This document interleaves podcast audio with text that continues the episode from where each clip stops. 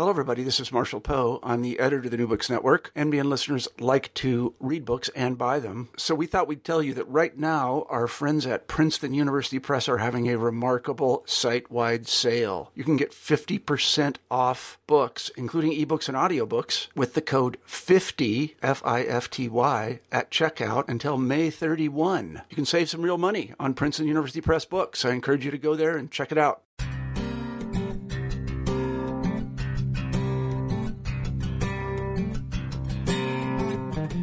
Hello and welcome to New Books in Education. I'm Trevor Mattea, one of your hosts on the channel. Today we'll be talking to Milton Chen about his book, Education Nation Six Leading Edges of Innovation in Our Schools. Milton, welcome to the show. Thank you, Trevor. I'm wondering if we can start the interview by having you tell us a little bit about yourself. Yes, I'm, I'm Milton Chen, and um, I've had a long history of working at the intersection of education, media, and innovation. Uh, I have served as a director of research at Sesame Workshop back in New York, working on some of their PBS children's series, um, the best known of which is Sesame Street. Uh, I've also um, done some academic work. I did some graduate work in communication and media at Stanford, and then taught at the Harvard Graduate School of Education for a couple of years. Uh, worked at KQED, the PBS station and NPR station here in the Bay Area for about 10 years, and then uh, most recently was the executive director at the George Lucas Educational Foundation, also here in the Bay Area, uh, which most folks know by our website, edutopia.org.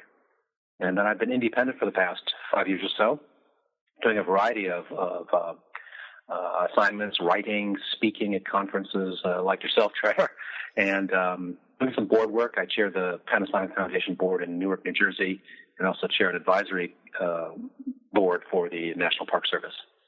One thing I, I, really appreciate about the book is that you start off by acknowledging that you've had your own unique learning journey that frames and shapes your views on education. And you actually share that with readers before you, you even get into the rest of the book. So I'm wondering if uh, you can share a little bit about how you've come to work with schools and what kinds of experiences have shaped your views on what the purpose of education is.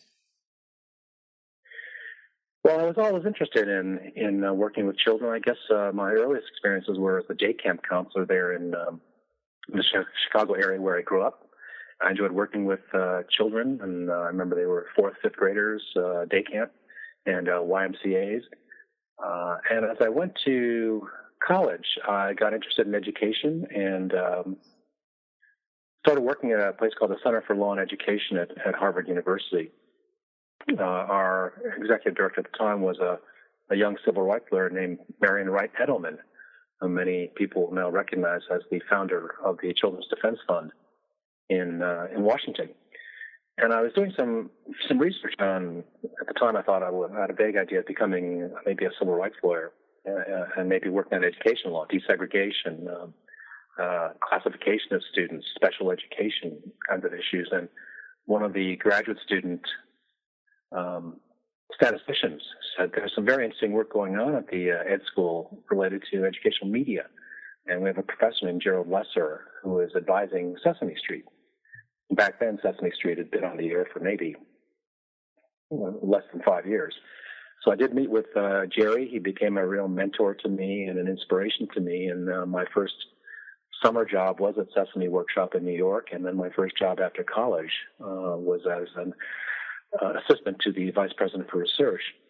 So those those five years in particular of working at Sesame Workshop were very formative in my own development, and um, that's how I really got interested in in uh, educational media and their use in schools and outside of schools.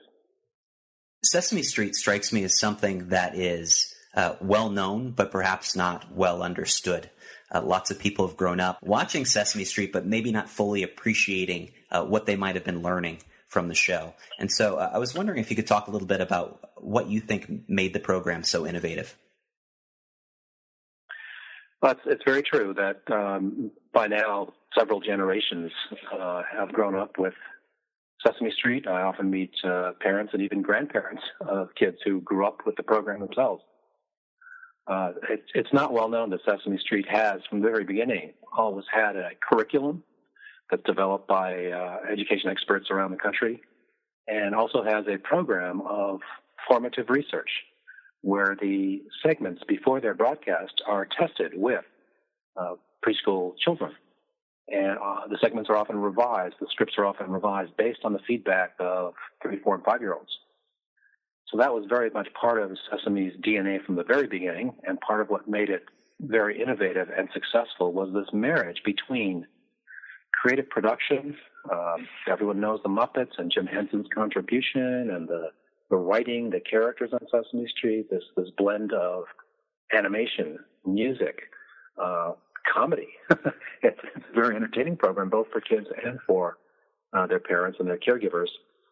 That marriage, with the creative side, with the educational uh, substantive side of curriculum development and formative research and education experts around the country helping to advise the program and shape it. Uh, and I think many people know some of the most innovative curriculum around presenting issues of, of um, death. Uh, Mr. Hooper's death, um, many several decades ago, was actually addressed on the program after much discussion uh, among experts and, and the producers. What are some of the strengths and challenges that, that you've seen for television as a medium for education, and, and how does TV compare to what's possible now with the internet? Well, I'd say that it's, a little hard to generalize, but I'd say that certainly in the case of educational television and Sesame Street, and I've been an advisor to Mr. Rogers' Neighborhood as well, um, you have the power of story. You have the power of characters, and as I'm suggesting, um, uh, comedy, entertainment, together with educational content. And on the internet, uh, it has its roots in information, of course. Um, it has its, its roots in, in finding information, sharing information. But those two worlds of of narrative and and information are merging. Of course, you can watch television on the internet. So I think the challenge for educational media moving forward is how to combine storytelling and entertainment values. Um, and I, I, hesitate to use the word edutainment, but making the learning more enjoyable, more engaging, more motivating. I think that's the power of a program like Sesame Street, so that the children want to learn and they want to continue the learning based on that experience with the media. Um, having that together with this wealth of information now that's available through through the internet and through through many of the you know, technology tools we have today. Uh, this move towards personalizing learning, for instance, that's something that the internet and technology is now making possible. Uh, I'm recalling some of your work, uh, Trevor, with with ePortfolios, mm-hmm. a chance to put together and display and receive feedback on your own learning. That was never possible through one-way television, but now it is possible through a combination of making your own films, making your own media, your own television about your own learning, and um, sharing it with a worldwide audience. I mean, that's that's very powerful, and uh, I think indicates the path forward for for all of this work. Mm-hmm. And so it sounds like you, you have the same possibilities with, with narrative and with entertainment, but instead of you being limited to one way communication, you can now get real time uh, feedback from your audience and adapt what you're doing to to be an even better storyteller. Yes, I think that's the exciting piece of it to have uh, very young children. Um, you know, probably 20 years ago, we were amazed to hear that that uh, you know a, a, high school student could make a a video or, or share a, a, story or a poem that they had written and receive feedback from from people in you know uh, in Africa or Australia. This was an astonishing achievement and now we see five year olds or seven year olds doing the same thing. Mm-hmm. So uh, I think that's a very exciting piece of, of, the internet making learning, as I like to say, international, uh, globalizing um, the, the learning that students can now have. So, how did your experiences in television lead you uh, to work with George Lucas and Edutopia? Yes, I was actually working as a uh, education director at KQED, our PBS station in San Francisco, and doing things like uh, having teacher workshops uh, to have teachers think about using Ken Burns' series on the Civil War in their own teaching of American history. That was an amazing achievement, and I think Ken Burns' series continue to show how television, just sitting and watching, uh, and then hopefully discussing um, a movie, uh, a television program, can still be a very powerful learning experience. Um, television as a way of, of presenting content, of making it compelling in ways that it's very hard to have uh, have that done in, in just a book uh, or um, a textbook alone. So I I applied for this position to be the executive director at the George Lucas Educational Foundation, and this was back in 1998, before the internet. I think we had at KQED we had just started helping teachers use email. In fact, there are teachers in the Bay Area who still remember that their first email was their name at kqed.org. So uh, there was a nice connection there because uh, George Lucas was interested in using film, visual media, to tell stories and to uh, present content. So that was a nice connection. I remember in our first uh, discussions, uh, starting with the job interview, and as I began to start work there, we would often talk about the power of the image. And I think he felt that my own experience working in, in public television, educational television, would be helpful because he wanted to use film and um, the power of, of narrative to help teach students, and found that very lacking in, in the school system. So from the very beginning, George Lucas Educational Foundation, now known uh, primarily as uh, through its website edutopia.org, which receives several million visitors um, uh, just as a website alone, and then its contents shared with uh, many, many more through social media. Uh, the heart of its work has always been the documentation of educational innovation in classrooms through film. But back then, in 1998, we had just made our first production and it was shared through uh, VHS cassette.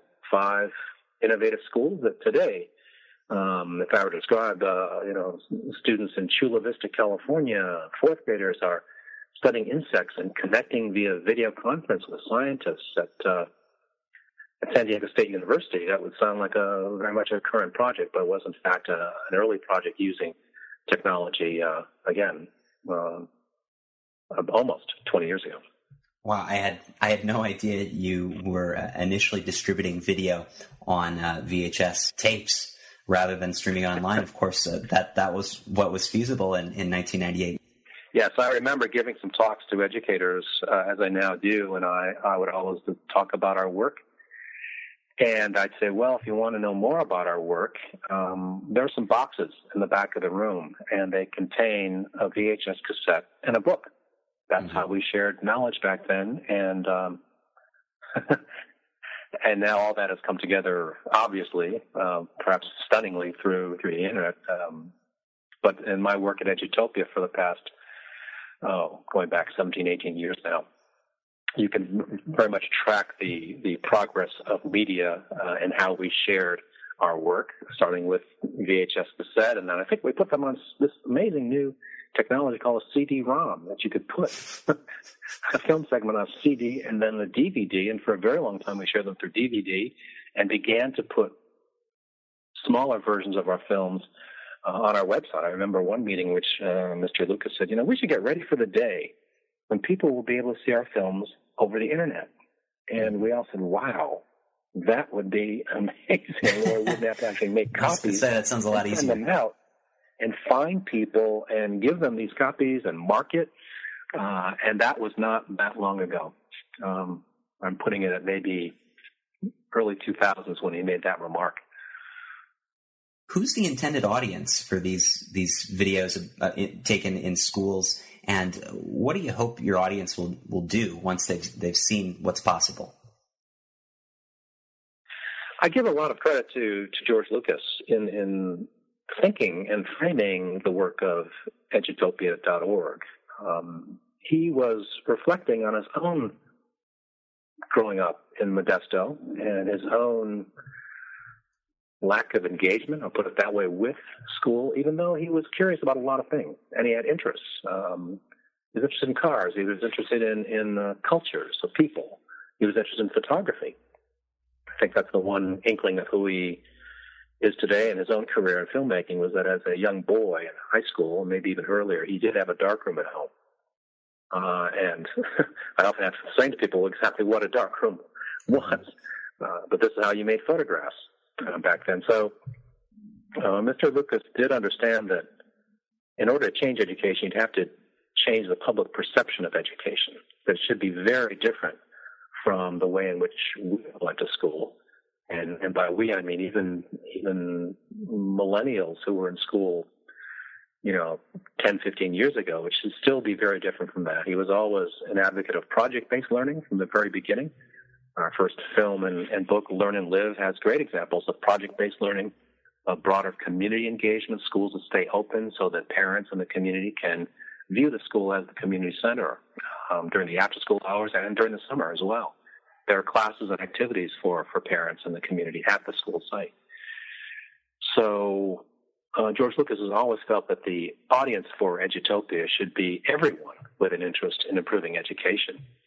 And that should include all parents, uh, but also people working in business who are finding that they don't have employees with the right skills, that they have job openings, but not enough people to mm-hmm. fill those positions.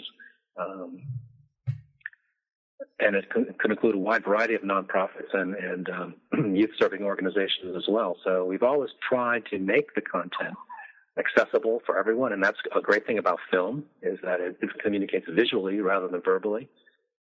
But that also in writing about and providing the deeper level of content about these practices, cooperative learning, social emotional learning, we want to follow up and present after you've seen the film, and begin to understand what this actually looks like in the classrooms, understand some of the research, uh, have articles written by leading experts. But those those articles are presented in a jargon-free way.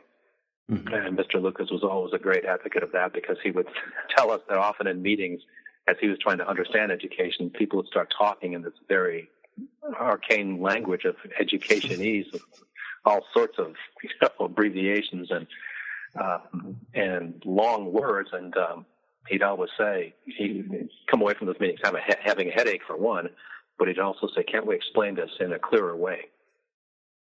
And as someone who's who's taught, I've always thought, wow, these things seem to have practical applications in my personal life or in other fields. Everyone would benefit from knowing a little bit about what I know about communicating and educating other people.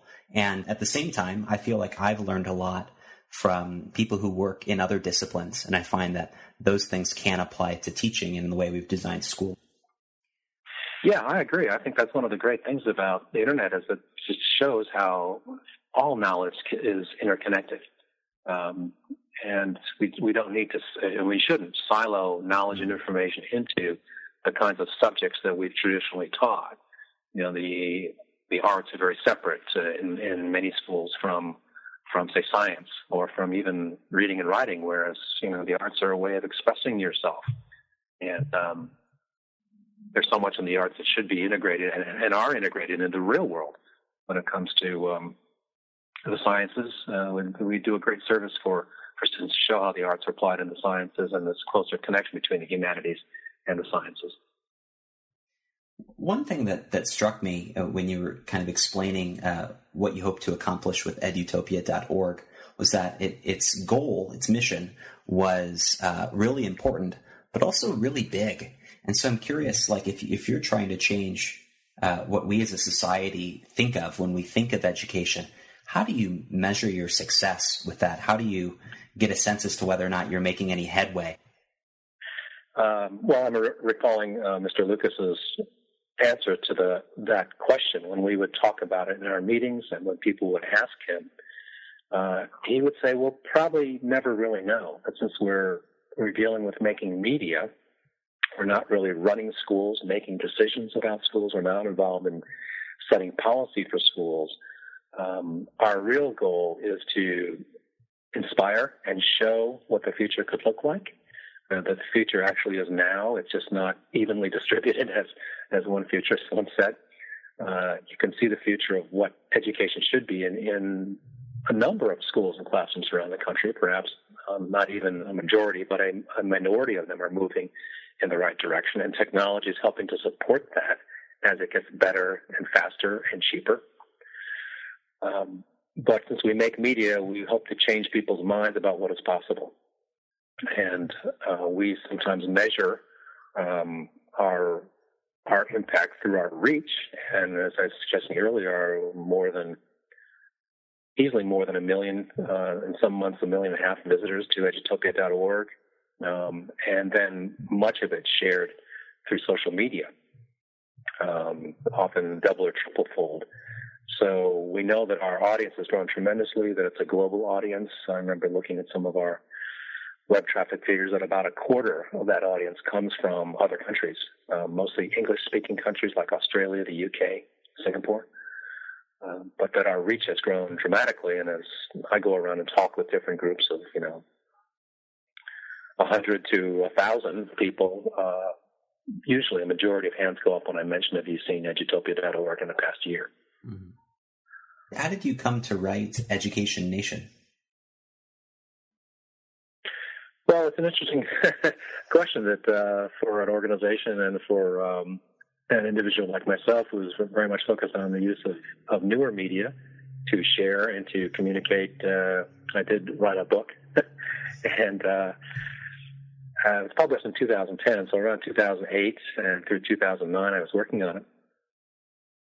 It, it really was this idea of trying to curate the vast collection of stories uh, that we had been working on for almost 15 years, 13, 14 years um, at the Lucas Foundation, that people would come up to me around that and say, wow, that's an amazing website. It's very deep, but I'm, I'm a fourth grade teacher. Could you tell me the five things I should look at?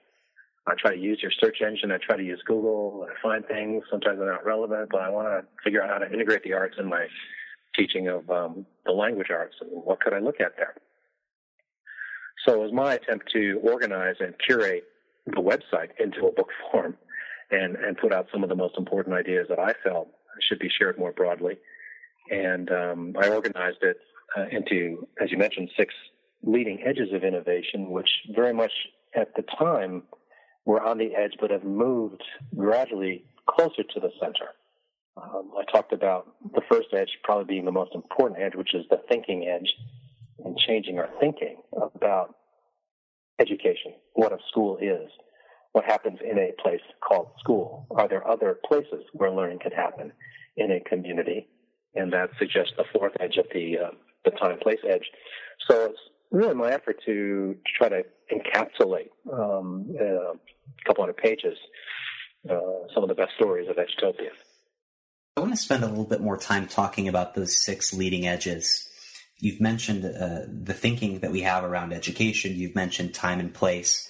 I'm wondering if, if you can share some of the others, as well as uh, what are some of their, their principles, why they're important, when each of them has emerged, how quickly you see the, the six moving towards the center, and uh, any of your favorite anecdotes from the book.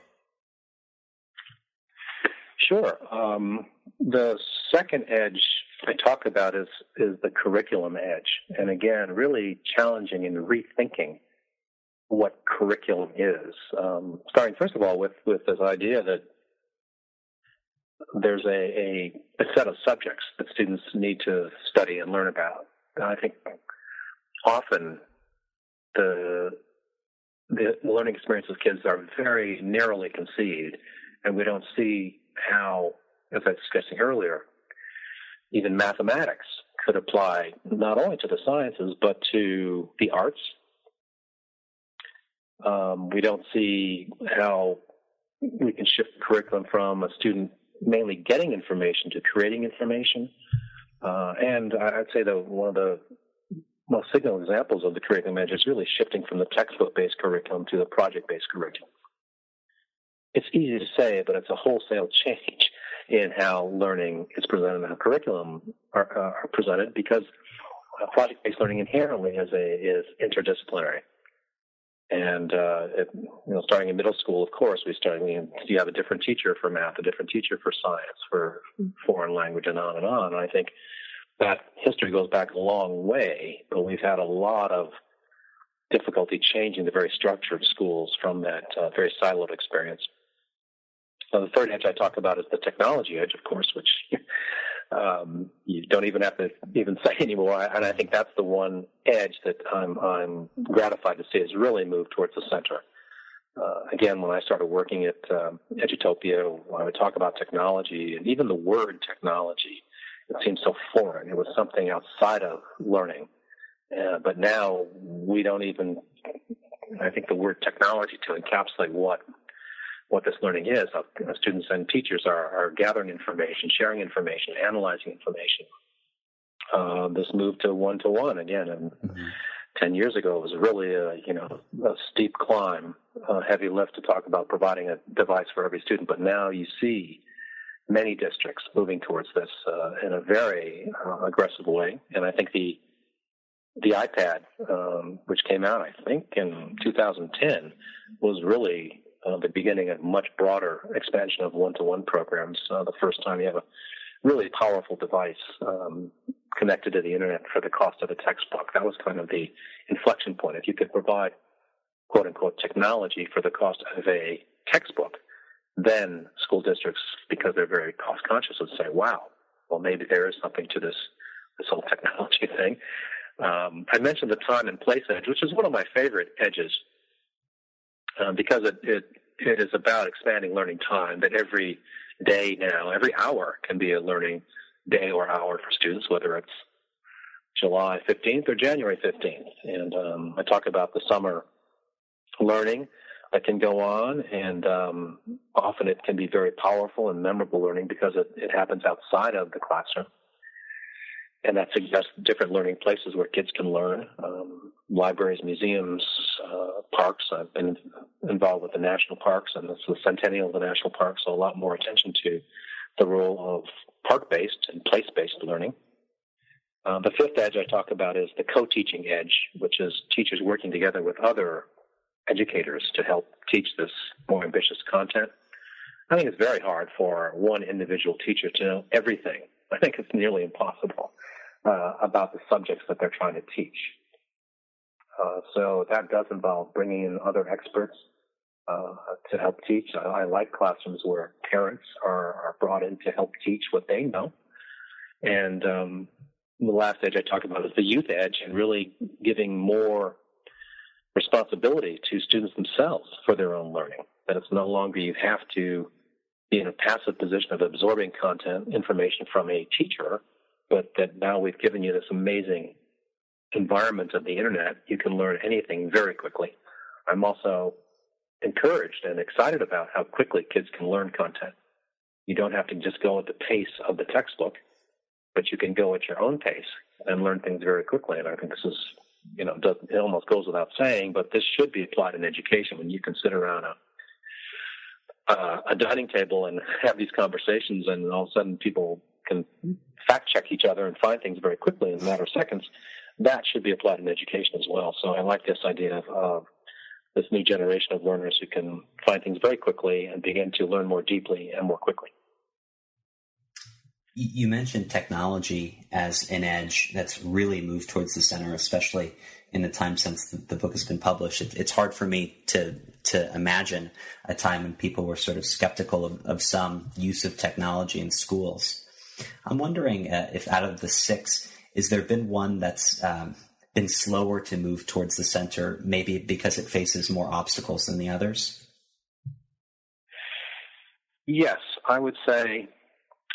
I would say it's probably the thinking edge. Mm-hmm. And I remember the first talk I gave based on the book was the summer of 2010, six years ago to the Florida Teachers of the Year. And, and to their credit, Florida has one of the most ambitious Teachers of the Year programs where teachers are selected and recognized, but not just in a simple ceremony. They're brought to the Hard Rock Cafe venue at you know, Disney World in Orlando, Florida. It's a black tie event, and you know hundreds, maybe a thousand people come, and it's it's very exciting, almost like um, these reality shows where you, you know, you're voting for people or the finalists are performing. There's a lot of drama and excitement to that event. I remember talking about these edges with the Florida Teachers of the Year. There were about 75 of them that were there, and I asked them that question about what's the most important edge, and we had these little clickers, and they voted, and clearly, the most important edge, according to them, was the thinking edge. They understood that if you could change people's thinking about what this is all about, a number of the other edges come along with it. But the hardest thing to do is to change people's thinking about the role of the teacher, the role of the student. What is a classroom? Could a classroom be outside in nature? Uh, the benefits of that. Um, what is best done within a classroom setting? What is best done out in the community? Uh, things like project-based learning take kids out of the community to solve real-world problems. So, you know, changing the thinking about this, and especially at the policy level, uh, because policymakers tend to be a little older and um, they they feel that they went to school and they understand what a school is, and they want to see those kinds of schools in place. Um, often, as you get to the policy level with governors, for instance, state school board members, um, education becomes not only uh, seems a lot a lot more ancient, but also a lot more political. And I'm I'm also thinking as you're describing those people, they are probably the people who did well in school the way that it that it functions now. The people who uh, have a poor experience in school, maybe with the exception of George Lucas, don't often uh, get to be in a position to to advocate uh, for those kinds of changes. Yes, I think that's that's probably true. That uh, people who who go into education go into it uh, for very good reasons and well-intentioned reasons is because they liked quote unquote education. They liked their own education. They liked their school experiences. Um, now we need to take that, and those positive aspects of, of schooling and, and meld it with what is now possible, mm-hmm. uh, learning anytime, anywhere. Uh, many of our listeners are teachers, so I'm curious as you see these leading edges moving towards the center, uh, to the extent that you can sort of look into the future, uh, what do you think teaching might look like in, in 10 or 20 years? I like to think of education being not so separate from the rest of the world. Uh, I like to think of uh, a place called school much as you would think about a workplace. Um, that in many ways the rest of society is less insulated from change um, when you're a company and you have to make sure that your profits exceed your expenses, you tend to find ways of changing um, the enterprise and making it more efficient, keeping up with the times. So if you look at the modern workplace, you see people working together in teams, for one. Mm-hmm. You see that the idea of the individual knowing everything that they needed to do to do their own job, maybe in a factory where you could work alone, um, and do your job for eight hours a day, you see how dramatically that's changed in the workplace where skills and knowledge have become so specialized that people who develop products need to work with people who market products and services. Um, that technology is used uh, as a way of communicating, as a way of designing, as a way of marketing. So I, I would say that hopefully in the future, schools could keep closer pace with the rest of the world and how, especially the world of work. And if the world of work uh, could also be, get more interested in how to prepare students and give them experiences earlier, teachers and students, in how the larger world of work and society was changing, that would be a good thing.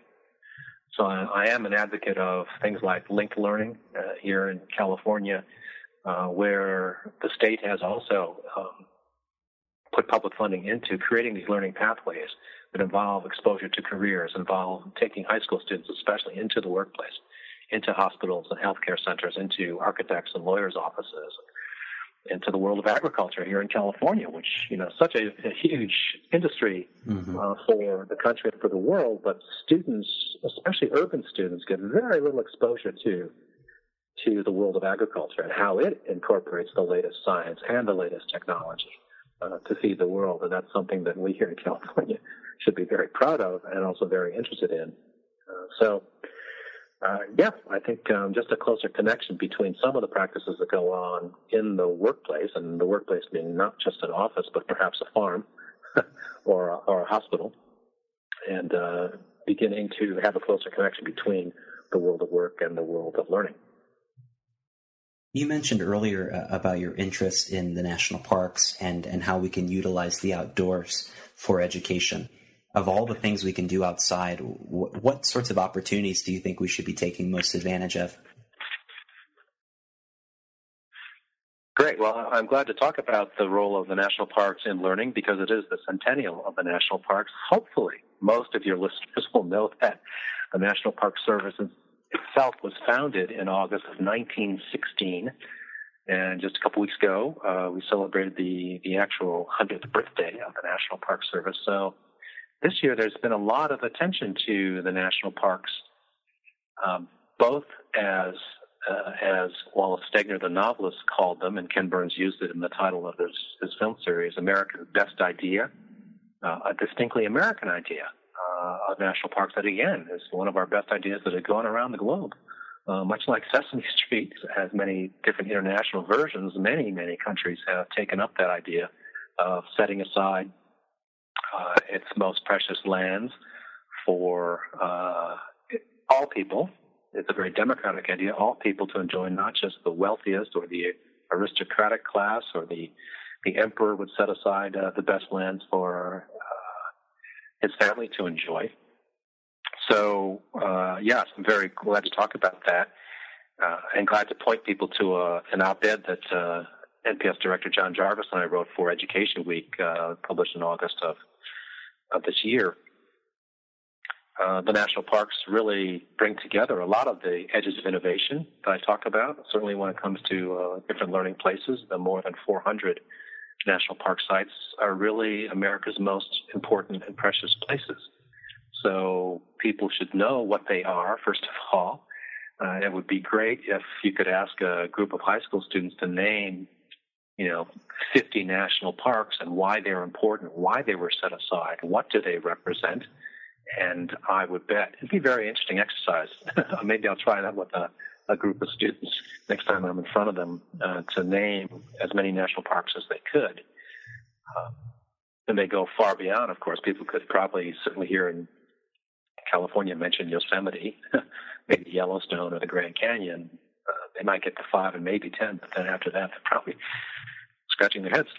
So, um, yes, I do believe that uh, if you were to know more about the history of the national parks and to visit more national parks, this would help create this this learning time and place edge of understanding everything there is to learn in these places. I, I sometimes say, boy, it's one thing to learn about American history from the textbook or from your teacher, but when you're actually standing on a battlefield, let's say Gettysburg, a national park, you can see uh, during those three days uh, of a hot summer you begin to understand, oh, this is what it was like. You begin to mm-hmm. understand exactly how the battle happened during those three days and also how it could have gone in a different direction. How the Confederacy came very, very close to winning Gettysburg. And if they had, they might have been able to get to Washington, D.C., because that was the northernmost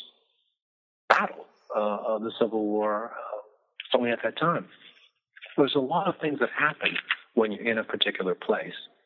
And I like to say it, it involves all of your senses. Mm-hmm. Uh, you feel the heat. You feel, you stand on the place. Um, you can see with your eyes how something unfolded.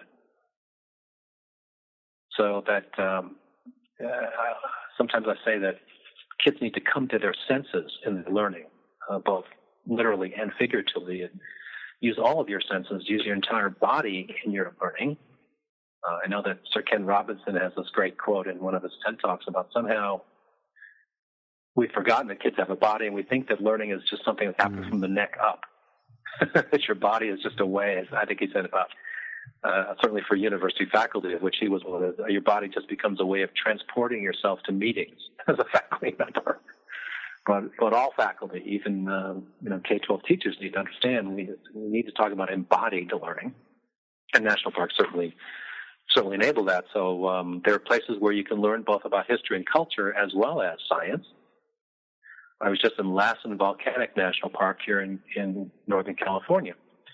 And they said, we have a project going on here with in astrobiology. I said, what is astrobiology?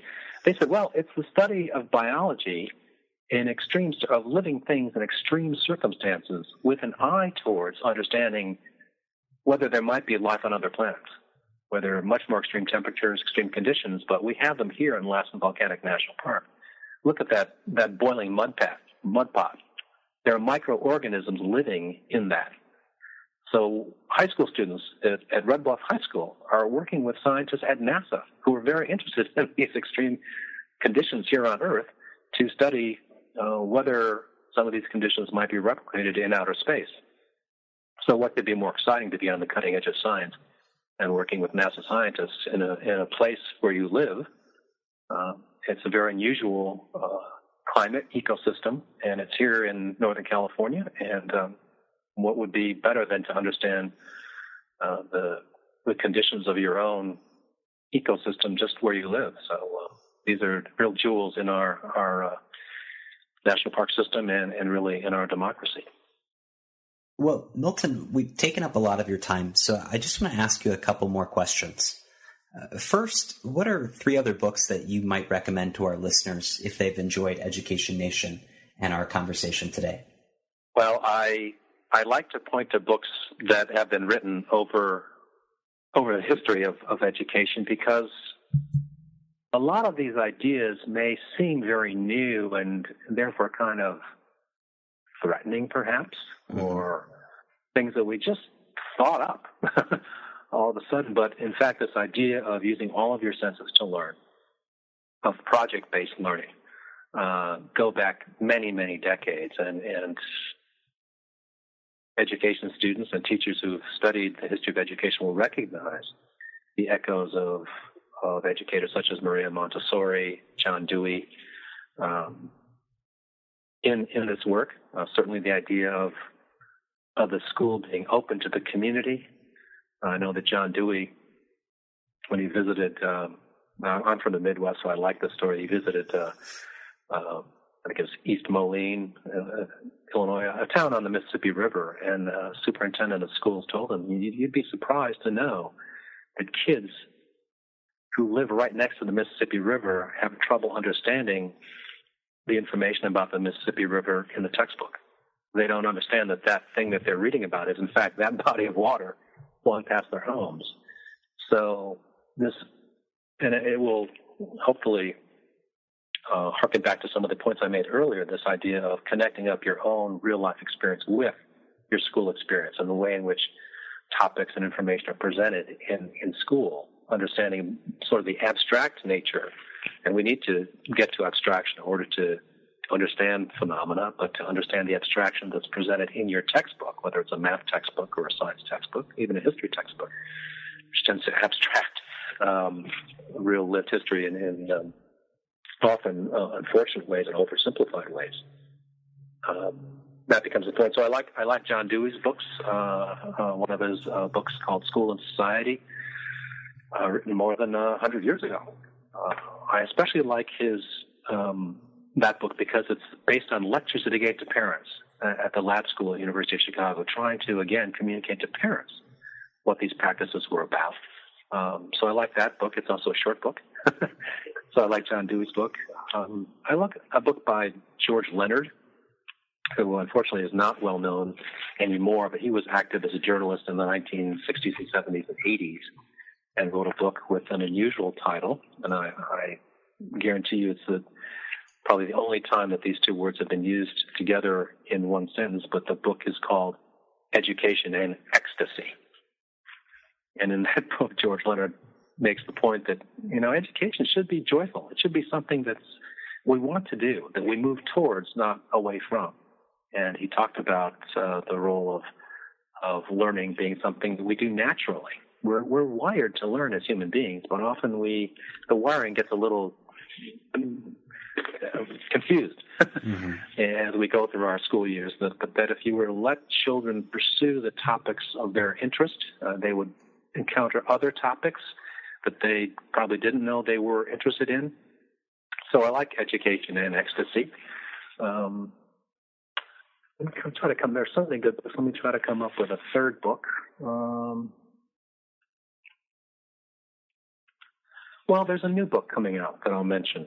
Uh, since I'm talking about some older books, and Education in Ecstasy was was uh, published in the 1980s as well.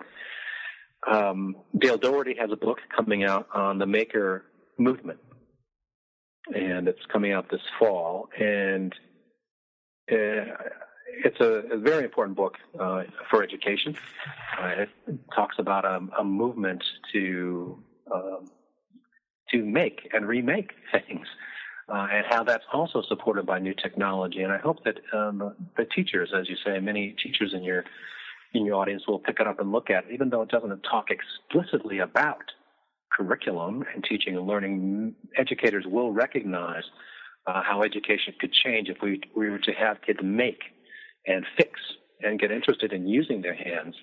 Um, and again, that will harken back to some of the early ideas about education from the Shakers, who said it's important for kids to learn how to use their hands. They, this phrase of, of education being a matter of the head, the heart, and the hands.